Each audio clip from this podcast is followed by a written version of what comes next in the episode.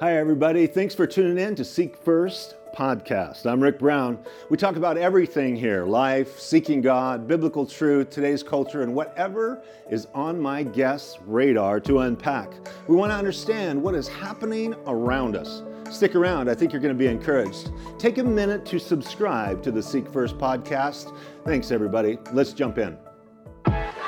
Oh, man, it's good to be with people who love Jesus. And if you don't love Jesus, it strikes me that you're, you're open to the idea of loving Jesus, which is a good first step.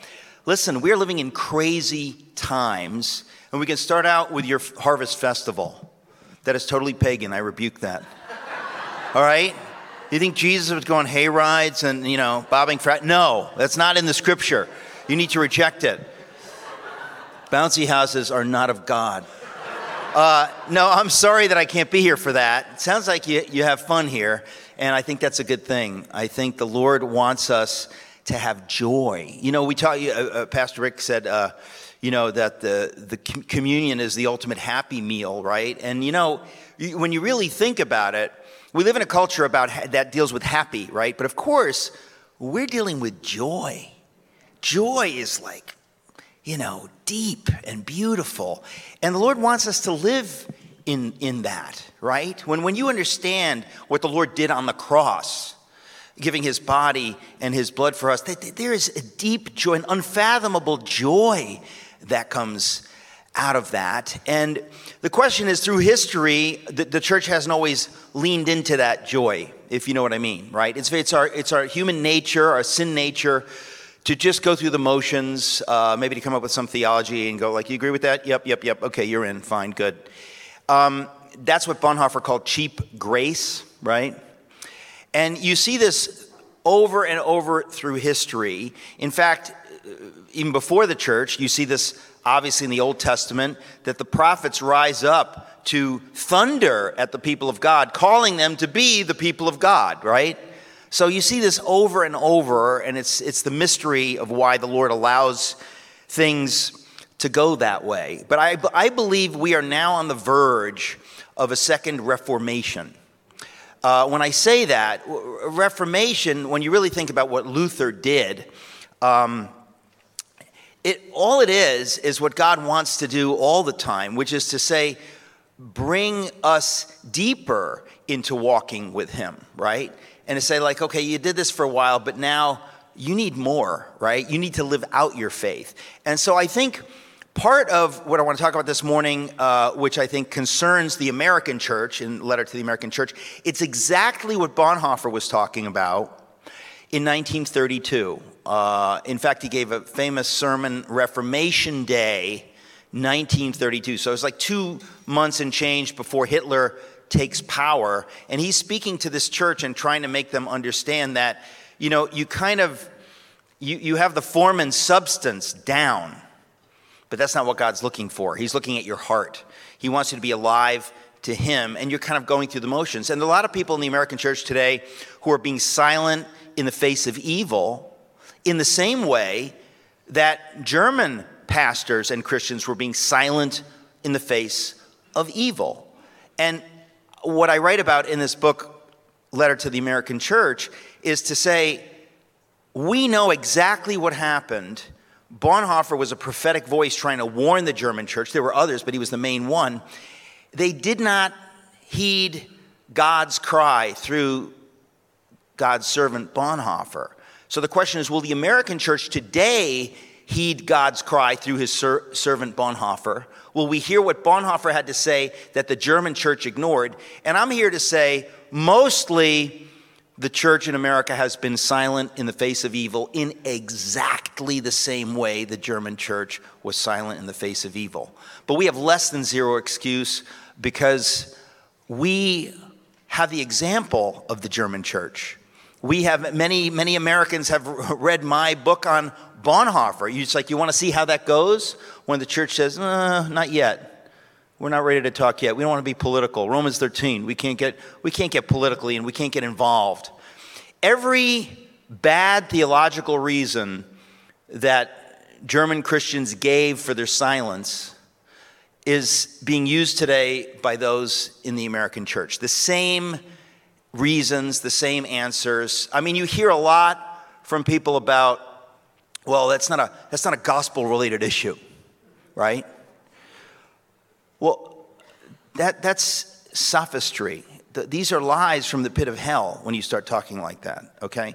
Do you not think that in America during slavery times, there were plenty of people saying, like, we don't want to speak out against slavery. We don't want to be pro abolition because we have people in our congregations who would be bothered by that. So we can let the African slaves go to hell. We don't care about them. We care about the people in our, in our congregations that they might get pushed away from the gospel if we bring up that divisive issue. And you think, what, what dead gospel are you preaching if you cannot speak the truth about the wickedness of slavery? Am I interested in whatever thin pseudo gospel you have to preach? But there are many people that they're very focused on this quote unquote gospel. But I want to say, what is that gospel that you're preaching? When, when Jesus said that, you know, b- better that a millstone would be hung around your neck than that you would cause these little ones to stumble, that wasn't really very gospel sensitive, Jesus. You know, I'm sure if Jesus were alive today, he would correct that terrible error. He would never say anything so harsh, right? Oh, sorry, we're talking about Jesus, who was perfect. He spoke about things that many today would act like, well, I'm holier than that. I wouldn't bring that kind of a thing up. I don't know. It could push some people away. Well, folks, you should care about not wanting to push people away. Like, that's, that's a good thing. But you can care too much. You can care so much that you're disobedient to what God is calling you to open your mouth about. So if you do not care about young women being bullied and badgered by propaganda to cut off their own breasts and destroy their lives, if you don't love them the way Jesus loves them and speak the truth into the culture that's doing that to them, the Lord will hold you accountable for that. In the same way that he held Americans accountable who said, Well, I don't want to speak about slavery because we have some pro slavery people in our congregation. And they're good people, except for the slavery part. Yeah, like today we laugh because we know how crazy that is. But back then they were like, well, who's to say? It's complicated. In Germany, people were telling Bonhoeffer to shut up. Don't get political. You know, there's plenty Nazis uh, in every congregation, and some of them are, are, are, really bad, but some of them are good, and they've, it's, it's complicated. Don't speak against that. Bonhoeffer ultimately became profoundly disgusted. I quote him in this book, Letter to the American Church, where he says he was, he was disgusted with the theological, uh, theologically based objections that a lot of these pastors and people had. Theologically based. What, what, you know, if you're the devil, you want to come up with theologically based objections for your satanic ideas to fool some of the Christians into being silent. And Bonhoeffer says, which is, after all, nothing but fear. It is fear. So, so people give these reasons and they can fool many people. There's a new book out. It came out just as my book was sent to the, to the printer or to the publisher. I got a letter, uh, sorry, I got, I got a package in the mail in my home in New York uh, uh, from Zondervan because I'm like an influencer, so they want me to see what they're publishing. Uh, and uh, yeah, if you want to know how bad things are, like a lot of these Christian publishers, a lot of these folks, they, they're, they've slid into the dark side. So they published a book by uh, Pastor Andy Stanley, and the book is called Not In It to Win It, okay? And every lie has truth in it, right? So, no, we're not supposed to be cultural warriors, trying to be triumphalist theocrats, trying to, you know, crush the culture with our idea of Jesus. No, no. But I think most of us get that, okay? If you have a friend who's, who's on board with that, you'd be the first one to say, eh, no, sorry. We're not, we're not about that. But the point is, if you're going to tell me, oh, I shouldn't be political, I shouldn't have a voice, that's what they said to Bonhoeffer. They said, stay in your little theological lane. Don't speak up for the Jews. And Bonhoeffer said, no, if you do not speak up for the Jews, you have no right to worship God. Bonhoeffer wrote that. He says, You have no right. Keep your mouth shut. Do not praise the God who is the God of the Jews and who appointed you as the church to be the voice for the voiceless. That is your job. And if you are not doing that, shut up. Get in your prayer closet and get right with God. But do not pretend to say, I have faith, when the Lord sees you have no faith because you keep your mouth shut in the face of satanic evil. But the, proje- but, but the objections were the same. The objections were the same as they are today. They would say, Romans 13, you're supposed to obey the governing authorities, right? You know, bow to Nebuchadnezzar, like whatever it is, just like keep your mouth shut and just obey the governing authorities that put in place by God. Romans 13, so it's very clear. Well, it's obviously not very clear. There's more to the Bible than Romans 13, 1. And the fact is, if you're looking for an excuse, it's very convenient. You just say, well, Romans 13. Luther was big on Romans 13. And so all the German Lutherans were like, it's settled. Well, it was not settled. You need discernment, you need wisdom. What are, what are we living through right now?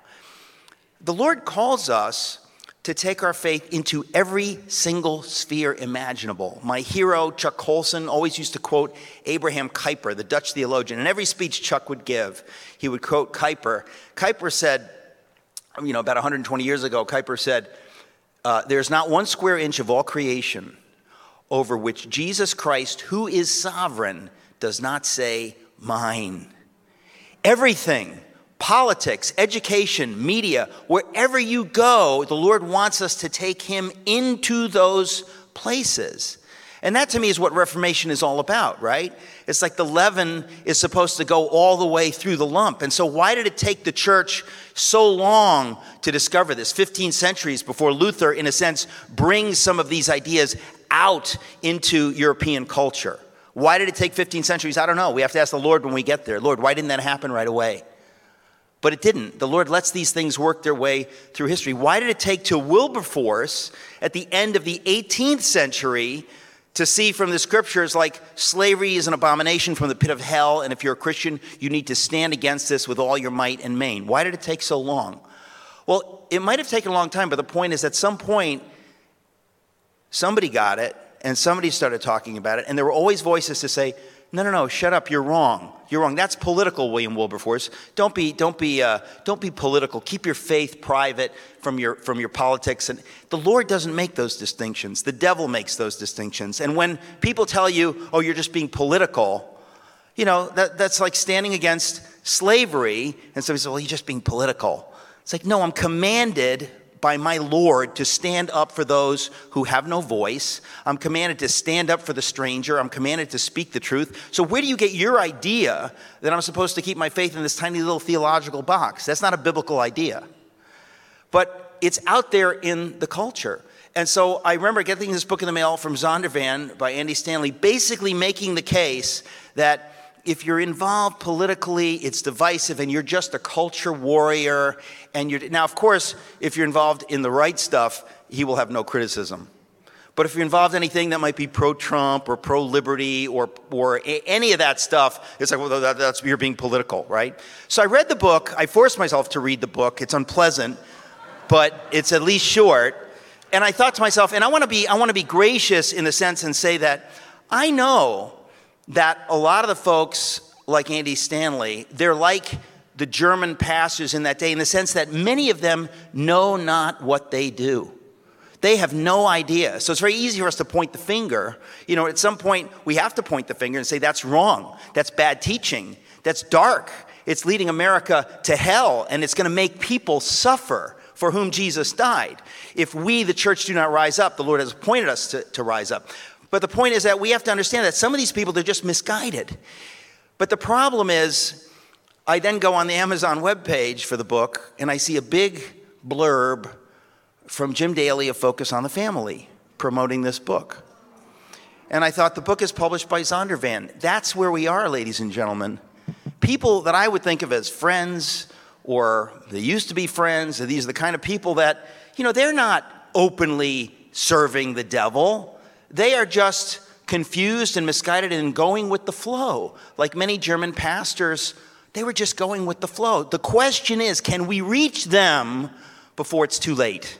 Can we reach some of them before it's too late? I absolutely wrote this book, this short book, hoping to reach those who might be reached. We know some will never be reached, they don't want to be reached, they've got it all figured out. But there are many in the middle that I believe might see the error of their ways and might see that their silence in the face of evil has been silence in the face of evil. It's exactly the same as the silence of the German pastors in the face of evil. And some of them, I believe, will repent of their silence and say, okay, now I'm going to speak up. Now, in Germany, in Bonhoeffer's day, one of the heroes of my Bonhoeffer book is Martin Niemöller.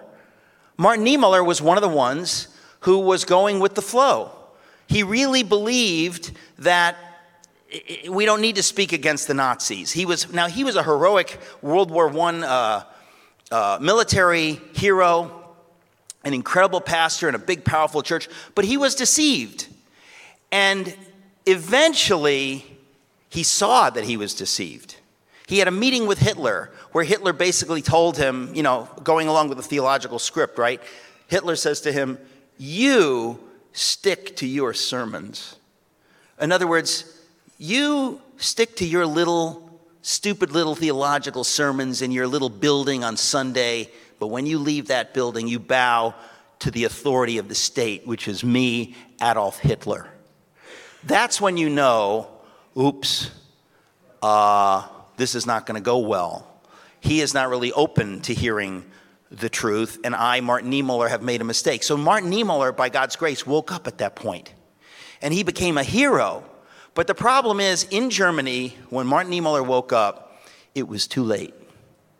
The church had been silent too long. The Nazis had been working hard to neutralize and silence the church. If the church wakes up, we're dead, so we'll keep doing whatever we need to do. We'll bribe some of them, we'll give them money, we'll threaten them, you'll lose your job, we'll shut you down. We'll do, we'll do whatever we can do to neutralize the church and neutralize the church. And at some point, it will be too late for them to speak up. And that's what happened in Germany. I think of uh, Gulliver being tied down by the Lilliputians. It's the same picture, right? You know, Gulliver, uh, at any moment as he's sleeping, the Lilliputians are tying him down with, I don't know, dental floss or whatever they're using. And if he had awakened at any point during this process, he would have ripped up the stakes and, you know, crushed the Lilliputians. But if they can make sure that he continues to sleep while they're doing this, at some point it's too late for him to get up, isn't it? That's what the Nazis did with the church in Germany. They told them what they wanted to hear, and they, they knew that we don't need to get everybody, we just need to get enough German pastors and leaders to be silent and to do nothing. And at some point, we got them. Now, so you understand the numbers because it's dramatically similar, similar in this country in terms of the representatives, uh, in terms of the percentage. In Germany, there were 18,000 Protestant pastors, and about 3,000 of them up. Hitler takes control in 33. So by 1935, the state, the Nazis, had so bullied the churches and everyone that by 1935, of the 18,000 pastors, there were about 3,000 standing strong for the gospel, standing with the Barmen Declaration. I write about this all in the, in the book Letter to the American Church. It's really amazing. 3,000 stood strong. About 6,000 had signed the, the, the Barmen Declaration, but by the time you get to 1935, there had been enough bullying and badgering and arrests and whatever it is that it takes to intimidate people. And some of you are very familiar with that. I'm familiar with that. I've been sued, uh, you know, lost a lot of money. Uh, my whole YouTube channel was just destroyed because I dared to have on Naomi Wolf to discuss vaccine mandates. Can you imagine the United States of America having a conversation about the truth? But that's what we're dealing with today, right? Well, the Nazis did, did the same thing and worse. They just said this intimidate, intimidate. We're gonna, we're gonna, you know, we'll, we'll send the Gestapo uh, to, to knock down the doors at Mar-a-Lago. What do we have to do? Tell us, what, what do we have to do to weaponize the state to intimidate, intimidate? And by 1935, there were only 3,000 of those 18,000 pastors willing to stand firmly. Now, on the other side of the 18,000, you have about 3,000 that were totally pro Nazi, and we get that. We, we have, you know, so called pastors in the church today that are 1,000% on board with cultural Marxism and the Great Reset and whatever it is that, you know, the pit of hell is, is currently manifesting in our culture. But here's the key, and this is where I have the hope. In the middle, there were 12,000 pastors. Those 12,000 pastors, before you get to the hope, you got to get to the depressing part. It was those 12,000 pastors that did not take a stand with the 3,000 heroes. that enabled the evil to triumph. They said, well, we don't want to be political, Romans 13. Uh, we don't want to take a stand. For us, it's all about preaching the gospel. So we don't want to talk about, you know, all of this divisive stuff. We just want to we just want to preserve the opportunity to preach the gospel. Well, there's a chapter in the book called The Idol of Evangelism. Because there are times when the devil will use one of the greatest things to keep you from the greatest thing.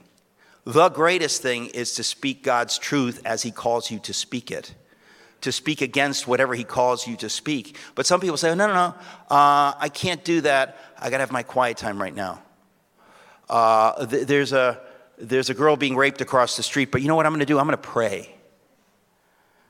Who can argue with that, right? Oh, you're going to pray. Oh, okay. Uh, I'm going to do evangelism. Okay. Well, you understand that the subtle enemy of our souls will use any good thing, right? Oh, you're just about preaching the gospel, just about gospel related issues. Well, what if the Lord says, speak up for the Jews, and you're going to lose some people in your congregation? What if the Lord says, speak against the slave trade to William Wilberforce? Most American Christians today would be like, I would be all over that. I would stand with Bonhoeffer and I would stand with William Wilberforce, and oh, of course I would. But you are not doing it now. Right now, you're being silent. And right now, you are letting the 3,000 take all the heat, aren't you? And you're saying, we think we're just going to keep our nose clean. We don't want to get in trouble. We want to be safe we want to be nice. We want to go along with whatever, you know, uh, if, there's, if there's a vaccine mandate, we'll go along with that. We'll make our people uh, uh, take the, uh, the dead baby vaccine. We don't have a problem with that. Romans 13, we just want to go along with the government. We're living in hard times, folks. You need discernment and you need courage. But I'm here to tell you that what happened during the Reformation with Martin Luther, Martin Luther had to make the case that it's by faith alone, right? We get that, right? It's by faith alone, it's not by works that we're saved. We all get that, right? But by the time you get to Bonhoeffer, Bonhoeffer is saying this faith alone stuff has gone too far because faith, faith without works is dead. So even though it is by faith you're saved, do you have faith? If you have faith, you will live it out. Your life will be a testimony to the fact that you know Jesus defeated death on the cross. You don't just give it lip service. So he wrote about cheap grace and cheap faith. When you say it's about faith, it's about faith, which is just a way to say, like, I don't need to do anything. I can just sit on my hands. I'm going to have my quiet time. Where's my highlighter? Where's my cup of coffee in the mug with a scripture verse on it? because I don't really care about black people. I'll put the, the black, you know, Lives Matter thing on my Facebook thing. I'll, I'll just, I'll just do whatever I, I, I, care about. I don't want to actually talk about the issues about how critical race theory is destroying black communities. I don't want to bring that up because I'm white and, you know, somebody might look at me funny. I don't want to talk about transgender because somebody might look at me funny. I have a neighbor who has a daughter who's, I don't want to offend them. Folks, if you love the people for whom Jesus died, and if you trust that he defeated death on the cross, you will speak about these things. You will do what you can. We're not all called to be political activists, but the idea that Christian leaders, particularly, are misleading their flocks into silence is exactly out of the playbook of Bonhoeffer and the Nazis. It is exactly the same thing. The Lord is looking to his church now to stand against these evils. And if the church doesn't stand against these evils, trust me when I tell you, the Lord will blame the church. He is looking to his people because his people are the ones who dare to claim, we believe he defeated death on the cross. We believe he rose from the grave. We're free. Well, the Lord says, okay, if you believe that, you will live as though you believe that. You can't just say you believe it because faith without works is dead, is from the scripture. And it's a warning to us. So we say, well, yeah, I believe, uh, what do you believe? Oh, go to, go to my church's website. There's a statement of faith. That's what I believe. That's called a fig leaf. You're not fooling anybody. If you're not living that out self sacrificially, the Lord can see, and the devil can see, and your neighbors can see, and your friends can see that you're just talking. You don't really believe it. And the Lord will judge you on what you believe. Your real faith will save you. Your fake faith will not fool anyone and will not save you. So we have an opportunity to live out our faith in an extraordinary moment right now. And I believe the Lord has allowed th- th- these satanic things to happen in the last few years to wake up his people. And I believe largely as a result of heroes uh, like uh, Rob McCoy uh, and other pastors that dare to invite me to their pulpits, uh, that we have hope.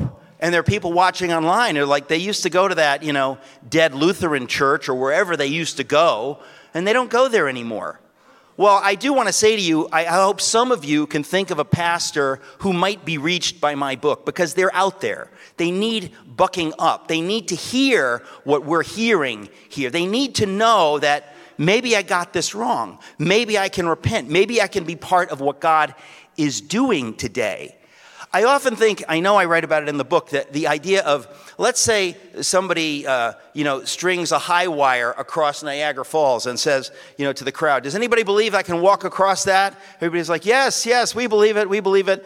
And he pulls out a wheelbarrow. Anybody believe I can, I can push the wheelbarrow across the crowd? You know, we'd all say, yeah, absolutely, go, go for it. Anybody believe I can, I can push the wheelbarrow with a heavy load in it? Absolutely, go ahead. And he's like, you, sir, you believe I can do it? Yes. Get in the wheelbarrow. it's easy to say, I believe. If you really believe, you will live it out. God can see whether you really believe by how you behave. And we haven't heard this a lot in the American church. In the American church, we, we talk about it's about faith, it's about faith, it's about faith. Well, I'm here to tell you that's not scriptural, folks. Okay? If your faith is real, you're saved by your real faith. But if your faith is cheap faith, or the grace you believe in is cheap grace, Bonhoeffer wrote about that in Cost of Discipleship. Cheap grace is not grace. If you understood what Jesus did to die for you because he loves you, it, it, transforms your life. And the Lord is inviting us to live into that faith. He's saying, I want to see you get in the wheelbarrow. I want you to trust me or to put me to the test and say, okay, Lord, I'm going to give up my job. I'm not going to get the vaccine. I'm going to do whatever you call me to do because I know that if you are who you say you are, you can get me another job. You can take care of my family. You love me. Now, I don't mean put the Lord to the test the way the scripture says, don't put the Lord, your God, to the test, but I'm saying that the Lord expects us to depend on Him, to lean on Him, to trust Him with our future. So, for pastors who are worried about losing the congregation, who called you to that pulpit in the first place? Was that a job that you, you wriggled your way to get, or did the Lord call you to that pulpit? Who put the people in the pew to hear what God was saying through you? Was that you and your wisdom and your sophistry, or did the Lord do that? If the Lord did that, when you speak what He calls you to speak, He will fill your church. And if He doesn't fill your church,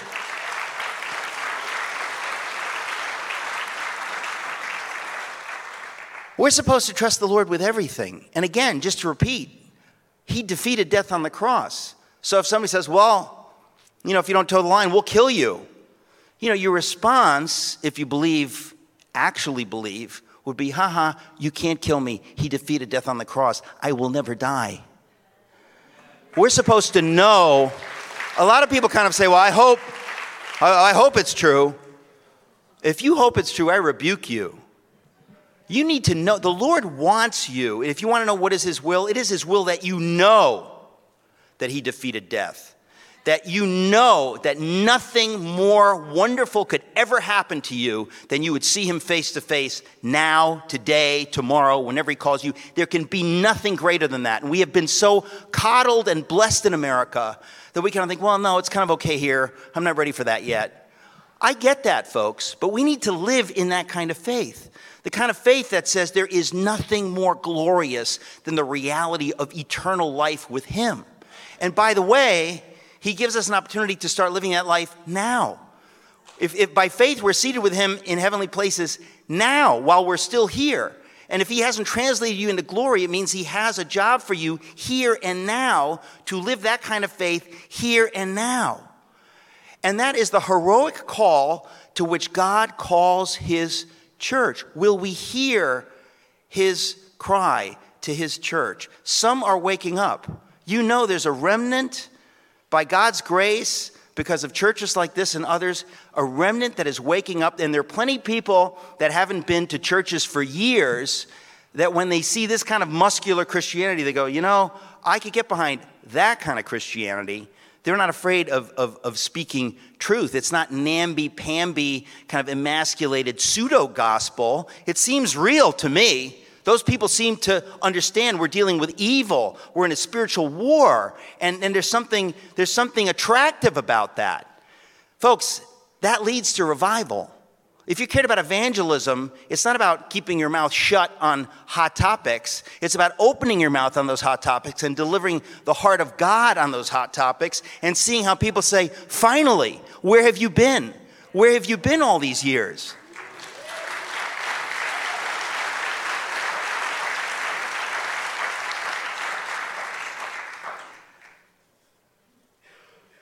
It says in the scripture, there's a parable, you know, the parable of the talents, right? I think it's a parable for us today. There's also a chapter in the book on the parable of the talents because it's so counterintuitive. The idea is that this master has some servants, right? And these are not like, you know, they're not sweeping up around the house kind of servants. These are like major people in his uh, kingdom or in his world. And he entrusts each of them with a ton of money. A talent is a ton of money, right? He says, I'm going on a long trip.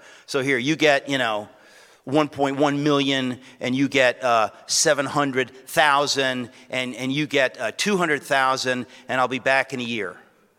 Now, if you love your master, you say, well, I'm going to do unto him as he would do unto, as I would have others do unto me. So I'm going to take this money. I know I can make a lot of money with the money he's given me. I want to bless him. So I'm going to take it and I'm going to do what I can in the markets to try to increase the money. Now that comes with risk. You might lose the money. But if you love your master, you're like, well, I'm going to try. If it was my money, I would try. So I'm going to try. I'm going to go out there, do what I can do. So the one with five talents, the one with three talents, they, they try to do something with it and they're successful. But the one who's been given one talent, basically, in his mind, he's thinking, you know what? I don't like my master. I, I, I think he's a bum. I don't really want to stick my neck out for him. And by the way, I think if I lose the money, if I try to do something and lose it, he's just going to whack me because he's just he's just a religious killjoy. He's just looking for me to make a mistake. He doesn't love me. Now, this is the question. What God do we worship? Do we worship the God that looks at our heart and wants us to see us go for it? And even if we screw up, he says, I love you, I see your heart? Or are we religious and are we playing it safe and saying it's all about staying out of trouble? It's about not saying anything wrong. Don't tweet anything unkind at 3 a.m. because that's really the ultimate judge of a man's character. Not if he's a warrior for truth or for the unborn or for the nation or, or against uh, Marxist tyranny. We, we, don't, we, don't, you know, we don't care about that. If, if you are worshiping the God that is just looking for you to make a little mistake, you're actually worshiping the devil, I hate to tell you, because that's who the devil is. The God of the Bible is like Aslan in the Narnia Chronicles. He's wild, he's not tame, but he is good. And when we think about the goodness of God, we're not talking about a safe goodness. He's not sweet, he's not a kitty cat. He's Aslan, the lion of the tribe of Judah, and he calls us to the battle and he loves us. But there are many Christians who they don't know that God. They're worried about saying the wrong thing, about being a little too impolitic, about being perceived funny, so they're careful. And we have a lot of pastors that they're careful. They're being religious. They don't understand God calls us to a wildness, to a battle for his sake, to speak for those who have no voice. The church is the conscience of the state. And if the church is silent when these evil things are happening, folks, Do you not think the Lord will judge his church who has no excuse? I'm here to remind you that's what happened in Germany. In Germany, they were quiet and quiet and quiet, and by the time some of them woke up, it was too late. I believe the Lord gave us the story of Bonhoeffer and the example of what happened to that great nation that had the, the, uh, uh, uh, an incredibly powerful church. Culturally speaking, they had the power to stand against the Nazis, and they said, Not yet, not yet. I'm not ready to get political. Let the other, let the hotheads bring it up. Let them go to jail. Let Simone Gold go to jail. I don't care. Let them take the heat. I'm just going to stand here and wait till it all blows over. Folks, that's not, that's not the Lord. That's not the Lord. We need to understand the Lord calls us to live out our faith with our whole being and to show Him by our actions that we know Him, we love Him, we trust Him, and we want to live for Him with everything we have. I'm convinced that if a holy remnant is awakened, which I see happening by God's grace, and there are many, many, many others still asleep or beginning to wonder, beginning to look around and think, are things bad enough now that I maybe I should speak up? Maybe I should talk about politics. Maybe the satanic Marxist atheists taking over America, maybe what they're doing is going to harm all kinds of people. And God is going to say, What did you do to the least of these? Did you speak up against it? Or did you just say, Well, that's not my business, Lord. I want to stay in my religious lane? The Lord doesn't call you to stay in your religious lane, there's no such thing. The enemy calls you to stay in your religious lane. I just have to say that we are, again, we're in a season where we talk a lot about theology, we talk a lot about faith. The Lord tells us again and again and again in various ways, but through that scripture, faith without works is dead. We are called to live out our faith self sacrificially. And a lot of times in the evangelical church, we forget about character, right? We say, Do you believe? You believe? You believe? Okay, well, you're a bum. You cheat your business people, and you're, you're kind of like, uh, you would cheat on your wife if you had the chance, and you would, yeah, but, but you believe, so you're saved by grace. That's really not biblical, folks.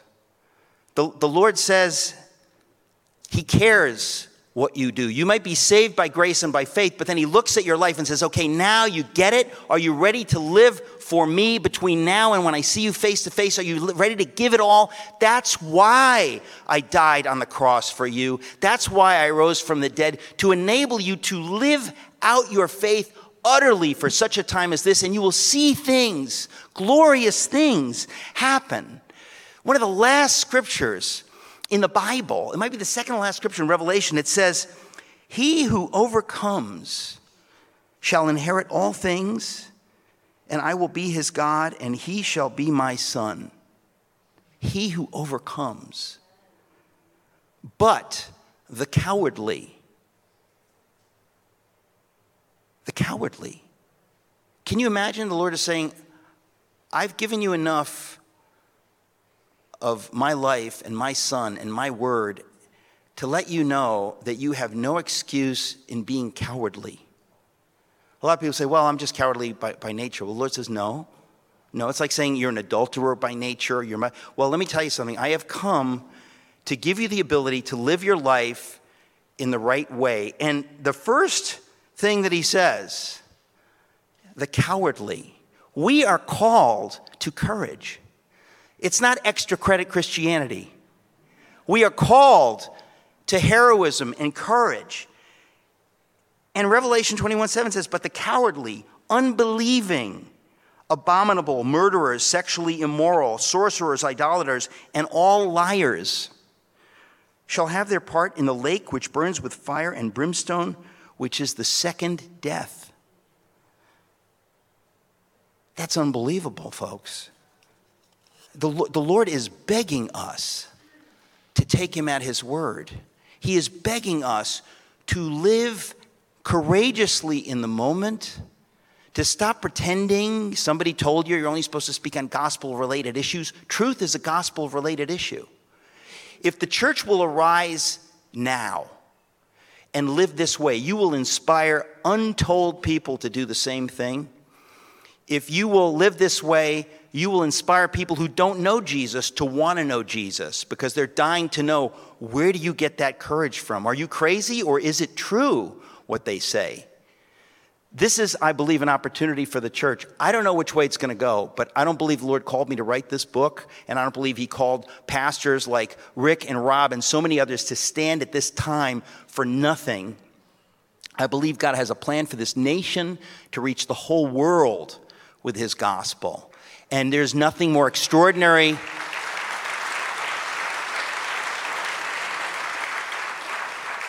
There's nothing more extraordinary than that we would get to be a part of that and we would get to share this with others and that the Lord would use us in bringing reformation so that the world would not talk about believing in Jesus, but would live out that faith in Jesus so that it would be so attractive that millions and millions and millions and millions would get saved. If you care about evangelism, live your faith. God bless you.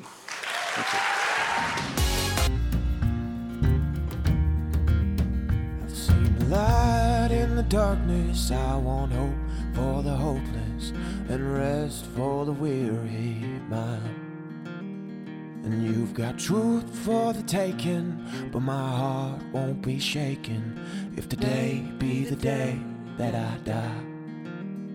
Whoa, whoa, whoa, whoa.